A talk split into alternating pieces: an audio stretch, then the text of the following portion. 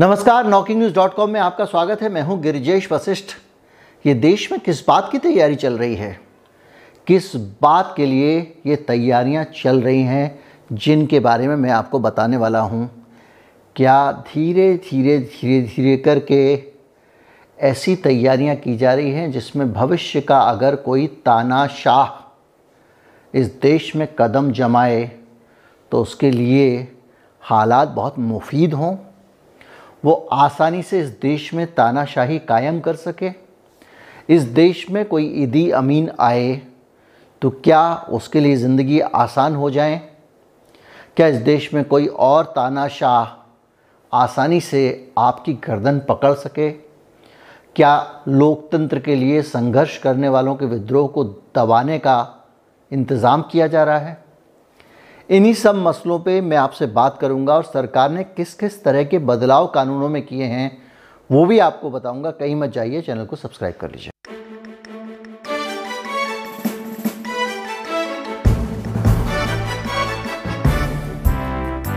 अगर आप चाहते हैं कि दमदार खबरों का ये सिलसिला इसी तरह चलता रहे तो इसके लिए ज़रूरी है कि आप, अगर आपके पास अतिरिक्त पैसे हैं तो कुछ भुगतान करें। हमारा यू पी आई डिस्क्रिप्शन में है, उसके ज़रिए भी भुगतान कर सकते हैं और स्क्रीन पर बारकोड दिखाई दे रहा है, वो भी एक ज़रिया है भुगतान करने का और वीडियो के अंत में भी आपको बारकोड मिल जाएगा। मैंने आपको बताया कि किस तरह से आपकी सारी की सारी ज़मीनें एक दिन एक छटके से ये कह दी जाएँगे कि भैया दो महीना, तीन महीना है, जो ज़मीन की मालिकाना हक आपके पास जितना भी है, वो आपके मालिकाना हक नहीं रहने वाला है। ये मालिकाना हक, तभी मालिकाना हक बनेगा जब इस मालिकाना हक के कागजात लाके हमको पेश करोगे। जैसे कि सी में किया कि आप भारत के नागरिक तभी माने जाओगे जब अपने नागरिकता के कागज़ हमको पेश करोगे। जैसे नोटबंदी ने किया कि आप नोटों के मालिक तभी हैं जब अपना कागज़ नोट का लेके आओ और बदल के हमसे नोट ले जाओ, लेकिन आपके पास जो नोट है वो तो कागज़ है आज से। यही हुआ था। देश के प्रधानमंत्री ने कहा कि एक झटके में सारे नोट कागज़ कर दिए हैं मैंने। क्या अहंकार था उनके चेहरे पर। लेकिन वो अहंकार से ज़्यादा इसमें चतुराई है, साजिश है, जिसको हम सबको समझना पड़ेगा। सिर्फ़ मामला नोटबंदी का नहीं है।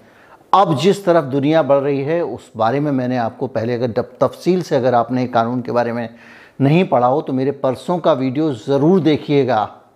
मैं यहाँ लिंक लगा दूँगा। परसों का वीडियो कौन सा वाला? जिसमें मैंने बताया था कि क्या सारी की सारी रजिस्ट्रियाँ आपकी ख़त्म होने वाली हैं। और अब मैं आपको भू संपदा के चल संपत्ति से अलग, अचल संपत्ति के बारे में भी एक जानकारी दे दूँ कि अब भारत में जो भी सोना बिकेगा देश भर के ज्वेलर इसके खिलाफ हड़ताल कर चुके हैं। अगस्त में ही लगातार विरोध चल रहा है। अब जो भी सोना आप खरीदेंगे, पाँच ग्राम, दस ग्राम, बीस ग्राम, उस सोने को खरीदने के साथ ही आपको, आपकी एक यूनिक आईडी है, जिसको कहते हैं आधार कार्ड। उसमें दर्ज कराना पड़ेगा। सुनार आपका आधार नंबर आपके फिंगरप्रिंट लेगा और बाकायदा जो आपने ज्वेलरी खरीदी है, उसका फ़ोटो भी वहाँ रिकॉर्ड में दर्ज रहेगा। यानी आपकी सारी की सारी संपत्ति पे स्टेट का पूरा कंट्रोल रहेगा। कुछ लोग मेरे कल मकान वाले वीडियो पे कमेंट लिख रहे थे कि इसे तो साहब उन लोगों के लिए है जिनके पास काला धन है, जिनके पास बहुत सारे मकान हैं, बहुत सारी चीज़ें, हमें डरने की ज़रूरत क्या है? बात आपके डरने की नहीं है। बात सिर्फ़ इतनी है कि आज आप कह रहे हो कि हमें डरने की ज़रूरत क्या है, कल वो कहेंगे हमें डरने की ज़रूरत क्या? है जब आप भूखे मरते थे और पूंजीपतियों की तिजोरी भरी जाती थी, तब तिजोरी पूंजीपति कहते थे, हमें इसकी ज़रूरत क्या है? जब आपकी हालत ख़राब हो गई, गरीबी की रेखा के नीचे बत्तीस लाख लोग पहुँच गए, और आप जो है वो कहते रहे कि हमें इसकी ज़रूरत क्या है, लेकिन जब आप पे आएगी, नोटबंदी में आप लाइन पे खड़े हुए थे तब दूसरे लोग कह रहे थे अच्छा हो रहा है, जिनके पास माल था, वही तो जा रहे हैं, हमें ज़रूरत क्या है? इस तरह के टूटे भारत पे आसान करना, काम, आशासन करना बहुत आसान है। मुद्दे पर आता हूँ तो जो आपका सोना है, उसको भी अब यू की यूनिक आईडी के अंतर्गत बाकायदा एनक्रिप्ट किया जाएगा और उसकी ट्रैकिंग भी होगी। आपके पास है झुमका, आपने झुमका किसको बेचा? फिर उसके नाम पे रजिस्टर होगा, यानी पूरे की पूरी संपदा जो है लोगों की, उस पर सरकार की पकड़। मैं आपको बता रहा था कि आने वाले तानाशाह के लिए तैयारियाँ की जा रही हैं। ये एक लोकतांत्रिक सरकार जो कानून रोकना चाहती है, उसके नाम पे की जा रही है, लेकिन आप ये जो कर रहे हैं, ये लोकतांत्रिक सरकार के लिए क्यों नहीं है? और तानाशाही सरकार के लिए क्यों है? ये भी मैं आपको वीडियो के आगे बताऊँगा। और मैं आपको यहाँ डिटेल बताता हूँ कि सिर्फ़ इतना ही नहीं है। ज्वेलरी बनाने के लिए जो आपको एच यू आई डी बनानी पड़ रही थी, वो तो है ही। उसके अलावा भी पच्चीसों तरह की चीज़ें आपकी ज़िंदगी में हो रही हैं, जिसका आपको पता नहीं है। मैंने आपको बताया था कि दिल्ली की सड़कों पे महिलाओं की सुरक्षा के नाम पे लाखों कैमरे लगा दिए गए हैं। और इनमें कई कैमरे ऐसे हैं जो दिल्ली की सड़कों पे, स्टेशन वगैरह पे लगे हुए हैं, जिनके अंदर फेशियल रिकॉग्निशन का सिस्टम है। फेशियल रिकॉग्निशन का सिस्टम भी इतना एडवांस कि एक साथ, एक फ्रेम में, एक भीड़ में 50 लोग अगर जा रहे हैं तो तीन सेकंड के अंदर वो कैमरे का जो फ़ोटो है, उसको देखकर पीछे सिस्टम कंप्यूटर का बता देगा कि इसमें कितने लोग कितने लोग कौन कौन हैं? इसमें ये लाल शर्ट वाला कौन है, चश्मे वाला कौन है, नीले शर्ट वाला कौन है? पाँच सेकंड के अंदर, तीन सेकंड के अंदर। इतना क्विक है उनका सिस्टम। और उस तीन सेकंड के अंदर बता ही नहीं देगा, जिस व्यक्ति को वो जानकारी चाहिए, खुफिया एजेंसी को, उसके पास वो इन्फॉर्मेशन भी पहुँच जाएगी। याद करके चलिए, मैंने कहा, तानाशाही के लिए तैयारी चल रही है। तो आपके बाद में, भविष्य में अगर कोई तानाशाह आता है और इस तरह से आपको डिटेक्ट करके आपके, आपको पकड़ने की कोशिश करता है तो उसके लिए आसान कितना हो जाएगा? आप लोकतंत्र के लिए आंदोलन कर रहे होंगे और वो आपका केवल डाटा फ़ीड करेगा कंप्यूटर में और दिल्ली की किसी भी सड़क से आप गुजर जाएँगे, आपकी आँखों की पुतलियों को कैमरा सीसीटीवी कैमरा इतना एडवांस स्कैन करेगा और बता देगा कि ये आदमी सफदरजंग एंक्लेव में जाता हुआ देखा गया है। वहाँ से झट से मैसेज आएगा पंद्रह मिनट में आपको पकड़ लिया जाएगा कर लीजिएगा क्रांति। तानाशाही सरकारें ऐसी ही व्यवस्था करती हैं। और मैं आपको बताता हूँ सिर्फ़ इतना ही नहीं है आपके बैंक खाते अब आधार कार्ड से जुड़ चुके हैं आपके लेन देन आधार कार्ड के पास है यानी आपकी संपत्ति सर, आधार सरकार के पास है। तो आपका जब चाहे तब खाता सील किया जा सकता है एक कमांड पे कंप्यूटर की। लेकिन फिर भी आप सुरक्षित हैं। आपके पास अगर कैश हैं दस लाख रुपए तो आप सरकार के कंट्रोल से बाहर हैं। आप अपने पैसे जब चाहें, जहाँ चाहें, खर्च कर लें और वो पैसे आपके चल जाएँगे और पैसे के खर्च करने पे कोई यूनिक आईडी अंगूठे का चक्कर नहीं। और यही सरकार की आँखों में सबसे ज़्यादा खटक रहा है कि ये एक ऐसी जगह है जहाँ से इंसान पूरी तरह से मुक्त है। ये ऐसी जगह है जहाँ पर इंसान को आप पकड़ नहीं पा रहे हैं। तो क्यों ना एक ऐसा रुपया आ जाए, जो रुपया भी सरकार की जानकारी में सरकार के हाथ पे रहे और ट्रैकेबल हो। जब पिछली बार मैंने क्रिप्टो करेंसी वाला वीडियो बनाया था और सरकार जो रुपया लेकर आ रही है तो उसमें मैंने बताया तो मेरे एक दर्शक हैं हमारे, जिन्होंने हमको करेक्ट किया कि नहीं, ये ट्रैकेबल है। ये पैसा ट्रैकेबल है। एक रुपया ए से बी के पास गया बी से सी के पास सी के डी के पास गया और वापस ए के पास अगर आया ये पैसा तो ये रिकॉर्ड भी सरकार के पास रहेगा। यानी कि अब अगर भविष्य का तानाशाह ईदी अमीन, मोदी जी को मानते तो मोदी अमीन रख दो, राहुल गांधी को मानते हो तो राहुल अमीन रख दो। कोई भी भविष्य का तानाशाह A, B, C, D Bharat में आएगा तो वो झट से आपके रुपए को जब चाहेगा, जब्त कर देगा। जो आदमी आवाज़ उठाएगा उसके खिलाफ, उसका रुपया जब्त। एक सेकंड लगेगा। रुपया ख़त्म यानी आप ख़त्म। आपके जो आवाज़ आप उठाएँगे आज़ादी के लिए, स्वतंत्रता के लिए जो आवाज़ आप उठाएँगे, कहाँ उठाएँगे? आप सोचते हैं कि चलो भाई चैनल का लाइसेंस तो सरकार देती है, सरकार लाइसेंस कैंसिल कर देगी, मैं तो इस आवाज़ को व्हाट्सएप पे उठाऊँगा। मैं इस आवाज़ को फेसबुक पे उठा लूँगा, मैं यूट्यूब पे वीडियो बना लूँगा। तो क्या ये संभव है? इस देश की सरकार ने बाकायदा एक कानून बनाया, जिसके अंतर्गत 24 घंटे किसी भी इंटरनेट वेबसाइट पे। ये कंपल्शन है कि सरकार का एक अधिकारी फ़ोन करेगा, बताइए इस खबर को हटाइए, तुरंत हट जाएगी वो अगर फ़ोन करेगा कि इस खबर को इस आदमी का चैनल बंद कर दीजिए, बंद हो जाएगा। बहुत सारे चैनल्स बंद हो गए हैं, और अभी मैं आपको बता दूँ, कई गेम, वीडियो गेम बंद हुए थे, चाइनीज़ गेम है, चाइनीज़ गेम है करके। अब फ्री फायर को बंद कर दिया, वो तो चाइनीज़ नहीं है। और किसी को बताया भी नहीं क्यों बंद किया गया लोग अनुमान लगा रहे हैं। और ये जो चीज़ें हैं, अब आपको मैं बताऊँ कि आप ये कहते हैं कि, हे, इसमें गलत क्या है? ये तानाशाह के लिए हो रहा है, ऐसा क्यों बोल रहे हैं? डेमोक्रेटिक सरकार के लिए हो रहा है, ऐसा क्यों नहीं बोल रहे हैं? कोई भी एक डेमोक्रेसी होती है, एक सभ्य डेमोक्रेटिक समाज होता है, वो कुछ चेक्स एंड बैलेंसेज रखता है। सरकार अगर चैनल बंद करा सकती है, किसी वीडियो को उड़वा सकती है और ये अधिकार अगर सरकार के पास में तो ये अधिकार कुछ कर्तव्यों के साथ आता है। जब आप कोई कानून बनाएँगे तो उसमें आपको स्पेसिफाई करना पड़ेगा कि इन इन परिस्थितियों में ही आप किसी आदमी का रुपया दर्ज कर सकते हैं जब्त कर सकते हैं। इन इन परिस्थितियों में ही आप उसके सोने सोने को जब्त कर सकते हैं। इन्हीं, इन परिस्थितियों में आप उसकी प्रॉपर्टी का यूपीआई आईडी ब्लॉक कर सकते हैं और इन परिस्थितियों में ही आप खबर हटवा सकते हैं। ऐसा नहीं कि जब मर्ज़ी आया आपके आपके मैं आपको बताऊँ जब मैं काम करता था आज तक में तो एक नोटिस आया। उस नोटिस में ये लिखा हुआ था ये जो हमारे आ, एक विधायक हैं आम आदमी पार्टी के उन्होंने एक भाषण दिया। और उस भाषण में उन्होंने कहा हराम खोर मोदी सरकार ये शब्द थे उनके। आ गया सूचना मंत्रालय से नोटिस कि ये देश के प्रधानमंत्री के बारे में अपमान है। अब वो नोटिस घूम के मेरे पास भेजा गया लीगल डिपार्टमेंट से कि आप आंसर कीजिए।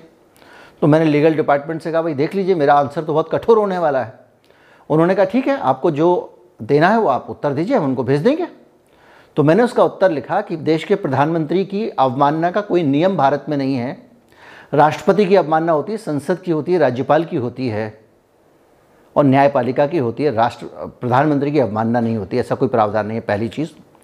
दूसरा मैंने उसमें ये लिखा कि इन्होंने हरामखोर मोदी सरकार कहा है, कि इंस्टीट्यूशंस के बारे में कहा है, व्यक्ति के बारे में नहीं कहा इसलिए ये मानहानि का मुकदमा भी नहीं बनता है। और उसके बाद में जब हमने जवाब भेजा तो एक अलग बात है कि आइन मिनिस्ट्री जवाब नहीं आया, लेकिन आप वहाँ मंत्रालय में बैठे हुए लोगों का सोच देखिए क्या है, समझ देखिए क्या है। वो सोच और वो समझ ये बताती है कि किसी भी एक विम्स के ऊपर अगर सरकार किसी भी बड़े से बड़े फैसले को ले लेगी तो उसके लिए कुछ नियम होने चाहिए कि भैया, ये कानून है और ये कानून कहता है कि आप ऐसा होगा तभी ऐसा कर सकते हैं। जैसे इमरजेंसी लगाने के लिए एक बना हुआ है ना, अभी तक हमारे संविधान में बहुत चेक्स एंड बैलेंसेस है। अब क्या हो गया है कि वो चेक्स एंड आप नया कानून बना रहे हैं और एक तरफा कानून बना रहे हैं, उसमें नागरिक हितों का ध्यान ही नहीं रखा जा रहा है। तो ये जो चीज़ है ये बताती है कि इस तरह के कानून आप तानाशाहों की सुविधा के लिए बना रहे हैं, डेमोक्रेसी के लिए नहीं बना रहे हैं, क्योंकि डेमोक्रेसी लोगों के होती है और लोगों के अधिकार बहुत सुरक्षित होते हैं। पेगासस का उदाहरण आपने पिछले दिनों देखा होगा। किस तरह से सरकार ने गैर कानूनी तरीके से एक के साथ एक फ्री में बगैर रिकॉर्ड पे दिखाए इतना खतरनाक जासूसी सॉफ्टवेयर ले लिया? आपको याद होगा, एक बुज़ुर्ग आदमी के बारे में मैंने आपको वीडियो बनाया था और बताया था कि फादर ग्राहम स्टेन्स, जो अल्जाइमर से पीड़ित हैं, जो ठीक से मग नहीं पकड़ पाते हैं पानी पीने के लिए, इनका हाथ कांपता रहता है तो उनको एक सिपर चाहिए था जिससे कि वो पानी पी सकें।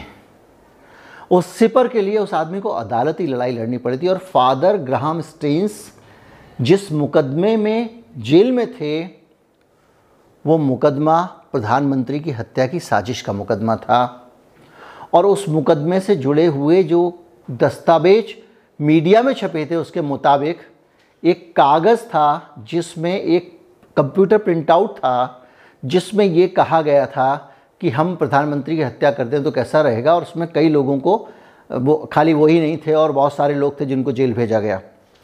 और बाद में खबर आई कि वो कागज़ जिस सबूत, कंप्यूटर के सबूत के आधार पर कि इस कंप्यूटर में फला तारीख को ये कागज़ टाइप किया गया था मतलब इन्होंने साजिश की है पहले ये साजिश कर रहे थे, बाद में पता चला कि पेगसस के ज़रिए उस कंप्यूटर को हैक करके वो कागज़ उसके अंदर प्लांट कर दिया गया था। ये रिकॉर्ड पे मैं मन से नहीं कह रहा हूँ इंडियन एक्सप्रेस में छप चुका है।